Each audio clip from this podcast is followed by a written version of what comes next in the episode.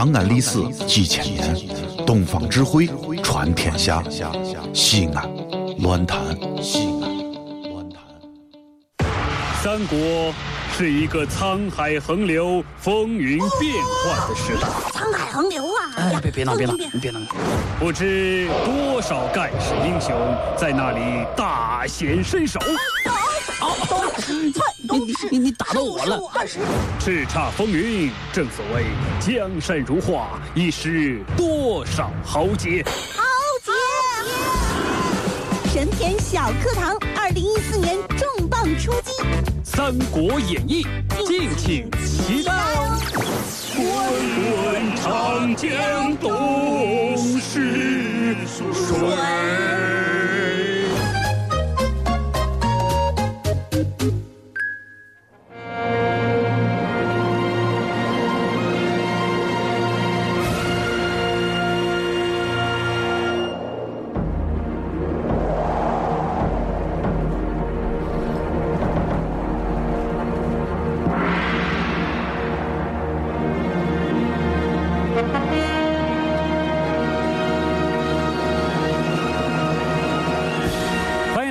神篇小课堂，今天我们来说说《三国演义》第六回，大将军何进究竟死于谁人之手呢？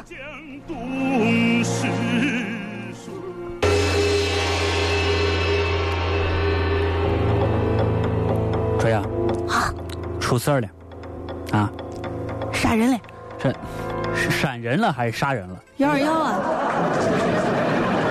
你说啊，上回咱说这个大将军何进啊，嗯，被太监逼急了，他都忘差不多。了啊，这这这放差不多讲好了。简单回顾一下，大将军说咱们要除掉太监啊，带上这帮大臣们。嗯，那么当时有人就说了啊，袁绍就说咱要赶尽杀绝。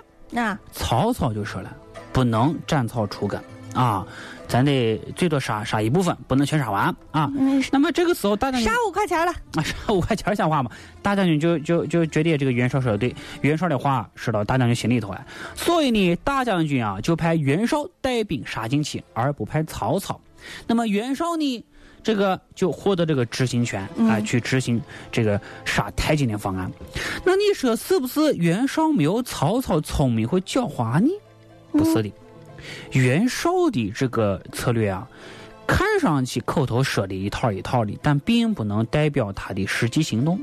这个人在这个行动当中，那是口是心非、阳奉阴违，哎，居然做出了和曹操完全一致的选择，这各位可能想不到啊。当时这个袁绍啊，冲进宫里头啊，其实就杀了太监一个人。按他自己说的，要斩尽杀绝、斩草除根，他都不杀了，跑过来啊对大将军说：“将军，哎，今日可乘势尽诛之。”哎呀，你要憋死你自己啊！不是这样才有气势，将军。你什么意思啊？你说明白一点。我抽了一晚上烟，才配合上我自己的烟酒嗓。哇哦，哎。袁绍啊，如果真的把太监们杀尽，根本不会给对手丝毫喘气的机会。明明有条件杀，却停手不杀。他这么做，实际上就是在故意放太监们一马。这叫欲擒故纵。哎，那太监们当然要趁此求情了。向谁求情？向。现任的太后何皇后求情，何皇后，您可饶了我们吧！我们都是一群身残志坚的人。哎呦呵，您说说，谁进宫活着都不容易呢？你说这边将军给我们来这么一套，我们可不得来求求您哎呦呵，何皇后啊，是个心软的女人。哟，可别这么说，各位公公，您别说，本宫坐到这儿还挺心疼你们的。你们都是身残志坚的人，你说进了皇宫，谁能活得容易呀？这都是能说的。主呀，这个何皇何皇后啊，何皇皇皇皇后，何皇后何太后啊，何太后啊，对这个大将军说，太后啊，对大将军就说了，将军，哎呦我天哪，你还不是你要你要你你那个谁要害你，他已经被杀了，你怎么要把别的太监都杀的？不是这些太监的提拔，你我兄妹能有今天的富贵？你说你有没有良心？啊？你说你说。你哭死过去了！你看，大将军啊，见不得女人的眼泪。好好好好，算了吧，算了吧啊！哎呀，包括那些，包括那些。你看，就竟然做出了退让啊！所以这个袁绍啊，令人发指啊！哎，用实际行动啊啊，这个完成第一步，杀了一个太监，其余太监干啥？便于攻击大将军。这就是他第二步，就是让太监和大将军相互对杀。哦啊，那么太监们咱们也知道，三番五次想扳倒大将军都没有得逞，而大将军呢想杀光太监，呃，碍于妹妹和太后情面不好下手，所以这个时候袁绍出个主意，将军，既然您不好意思出手。那就传旨，叫下面各个地方政府头领带兵来逼宫。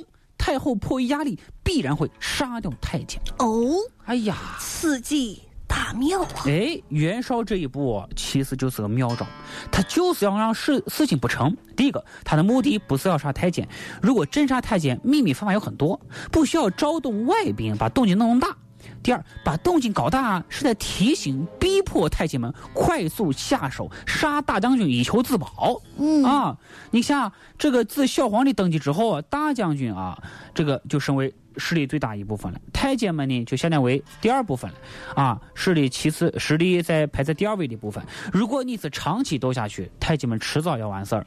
啊，太监们一完蛋，大将军再无牵制，对这个袁绍这帮子人啊就很不利。所以袁绍。把外面的兵招过来逼宫，太后必然会被迫下令诛杀太监，所以这个时候太监们被逼的，只有抢在外兵逼宫之前，先杀掉大将军，先下手为强，后下手遭殃啊！没错，结果一看，一个大太监带了一万多太监出来，哎呦呵，真是的，没别人了，这是。如果说袁绍不把外兵招过来啊，太监们还存在和大将军慢慢周旋的这个余地，那这个事情就没完没了了啊！结果呢，大将军进宫的时候啊。我跟你说啊，嗯，被预先埋伏的太监们砍为两段，把脑袋割下来甩到城外。你看，大将军就这样遭到太监们暗杀，就是由袁绍招外兵来逼宫这一步棋直接导致的。大将军到死都不知道自己是被袁绍害死的。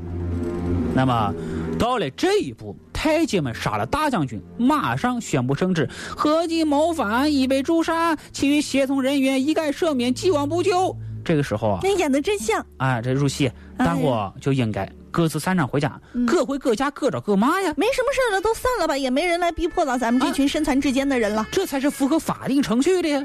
因为外外朝官员，你必须听命于内朝决策。但这个时候，袁绍跳出来了，大喊一道。燕官谋杀大臣，诸恶党者前来助战。你看，他又开始啊，化身正义使者了，说要诛杀这个燕官啊，就是太监。袁术就是袁绍的弟弟，第一个率兵冲入宫中，但见太监无论大小，尽皆杀之。袁绍、曹操并列第二，斩官入内，把太监们是剁为肉泥。一时杀完了，宫中是火焰冲天，饮酒失火，噔噔噔噔。张惠妹去了呀？啊，张惠妹去了啊，当大将军啊。大将军啊，被太监们暗杀的时候，你发现没有？局势发生了明确的逆转。哎，出面收拾残局的机会终于到来了。这个机会是稍纵即逝。假如他们当时听从太监指挥，都走了的话，局势很快就稳定，胜机将不复存在。所以袁绍、曹操、袁术在这关键时刻确实非常的动作快呀，动作快呀，嗯，对不对？这时候再偏上就来不及了啊！争先恐后，奋勇杀奸。啊，配合默契，只要是阉官啊，甚至说只要是没有长胡子人，一律是格杀勿论。早上起来刮胡子多背，是不是啊？曹操呢，原先不主张把太监杀尽，现在丝毫不落于人后，见太监就杀，仅有的一点仁慈也没有。为啥？因为你必须杀干净，以防后患。哎。被斩尽杀绝了，杀完太监之后，再杀太监们的家庭，也就尽皆灭族了。这是正儿八经就是斩草除根了。斩草除根啊！杀完太监们家族，再杀到大将军家族，大将军的弟弟呀，也全杀了啊！勾结太监谋害兄长罪名，全部全部是给杀了，全部杀完了。所以你看，一夜之间啊，皇帝内朝的外戚太监两股强大势力全没了。都灭了，杀的片甲不留，这以后就是历史了。这像话吗？这也就是我们俩在这说一说了。这杀太干净。今天说完，明天都不提了。哎呦呵，这还就这样。作为保卫皇权最重要的两股力量，外戚和太监几乎在同一时刻消失了。自此之后，东汉皇帝室的势也就衰落下去。在这一局中，作为弱势的袁绍、曹操一伙，也就是朝廷的众位官员们大获全胜，没有人给他们滥杀的权利，也没有人给他们下达滥杀的命令，但是他们赢了，所以记住这个人的名字：袁绍。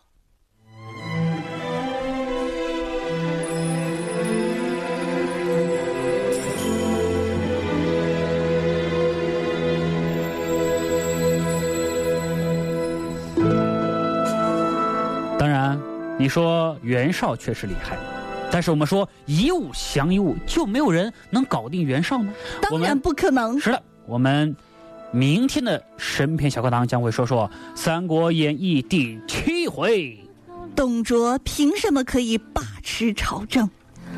好了，那今天的审美长也就这样了。在这里，让我们来看一下最新的路况信息。和平路向北到大柴寺十字，目前是流量大。没错，感谢本台三幺八号信息员啊。另外，本台三零五号信息员提供了后宰门，还有这个省妇幼门前车流量是比较大的，希望各位能够小心慢行。好了，祝各位全天愉快，咱们明天见吧。再见。望断天涯，是谁在陪朝夕？我在这里。守望着